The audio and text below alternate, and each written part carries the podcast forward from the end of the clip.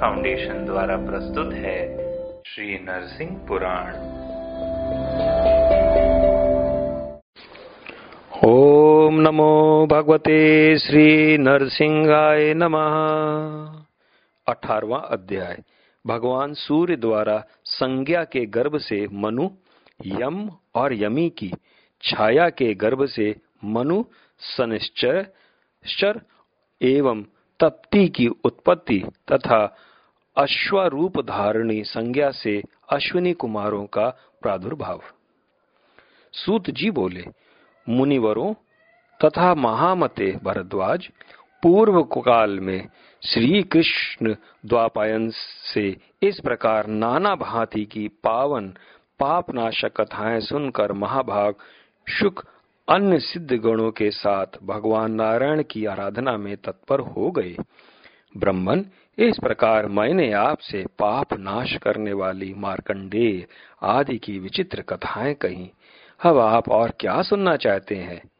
ओम नमो भगवते श्री नरसिंहाय नमः।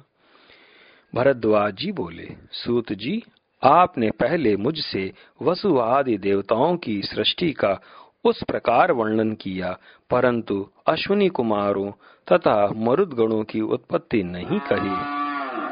अतः अब उसे ही कहिए। ओम नमो भगवते श्री नरसिंहाय नमः। सूत जी बोले, महामते, पूर्व काल में शक्ति नंदन श्री पराशर जी ने विष्णु पुराण में मरुद गणों की उत्पत्ति का विस्तार पूर्वक वर्णन किया है, तथा वायु देवता ने वायु पुराण में अश्विनी कुमारों की उत्पत्ति भी विस्तार पूर्वक कही है। अतः मैं यहाँ संक्षेप से ही इस सृष्टि का वर्णन करूँगा। सुनिए। प्रजापति दक्ष की एक कन्या अदिति नाम से प्रसिद्ध है। उनके गर्भ से आदित्य नामक पुत्र हुआ। अदिति कुमार आदित्य को त्वष्टा प्रजापति ने अपनी संज्ञा नाम की कन्या ब्याह दी। आदित्य भी त्वष्टा की रूपवती एवं मनोरमा कन्या संज्ञा को पाकर उसके साथ सुखपूर्वक रहने लगे। संज्ञा अपने पति के ताप को न सह सकने के कारण कुछ काल के बाद अपने पिता के घर चली गई। उस कन्या को देखकर पिता ने कहा, बेटी तुम्हारे स्वामी सूर्य देव तुम्हारा स्नेह पूर्वक पालन करते हैं या तुम्हारे साथ कठोरता पूर्वक व्यवहार करते हैं? पिता की ऐसी बात सुनकर संज्ञा उनसे बोली, तात, मैं स्वामी के प्रचंड ताप से जल गई हूँ। यह सुनकर पिता ने उससे कहा, बेटी, तुम पति के घर चली जाओ। पति की सेवा करना ही युवती स्त्रियों का परम उत्तम धर्म है। मैं भी कुछ दिनों के बाद आकर जामाता आदित्य देव की उष्णता को उनके शरीर से कुछ कम कर दूँगा।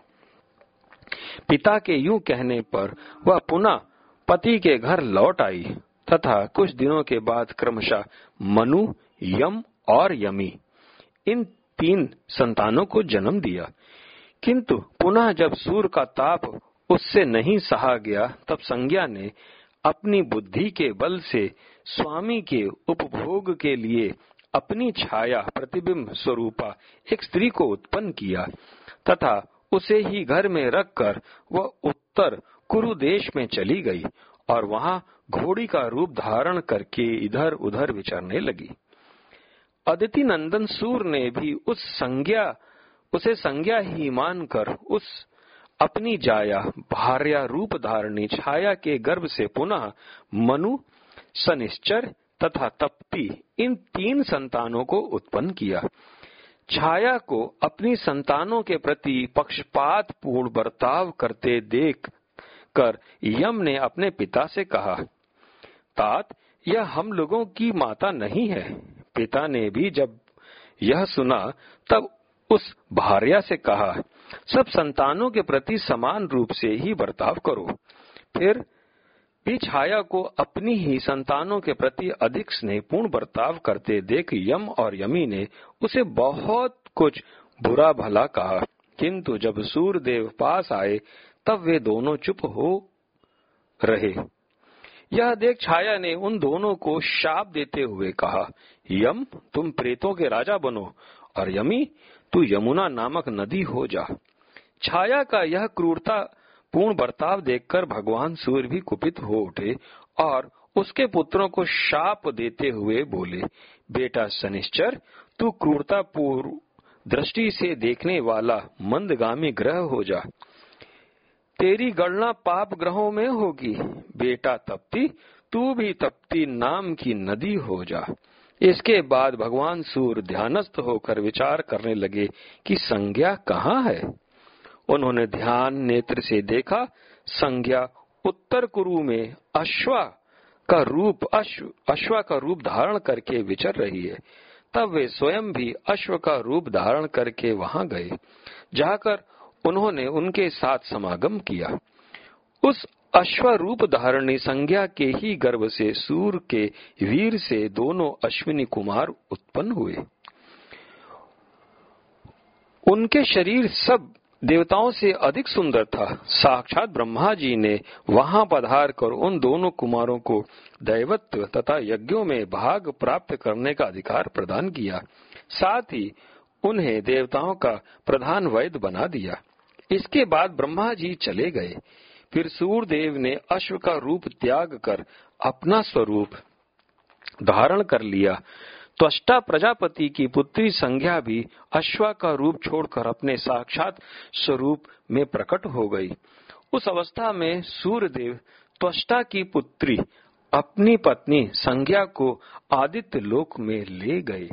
तदंतर विश्वकर्मा सूर्य के पास आए और उन्होंने विविध नामों द्वारा उनका स्तवन किया, तथा उनकी अनुमति से ही उनके श्री अंगों की अतिशय उष्णता उष्णता के अंश को कुछ शांत कर दिया।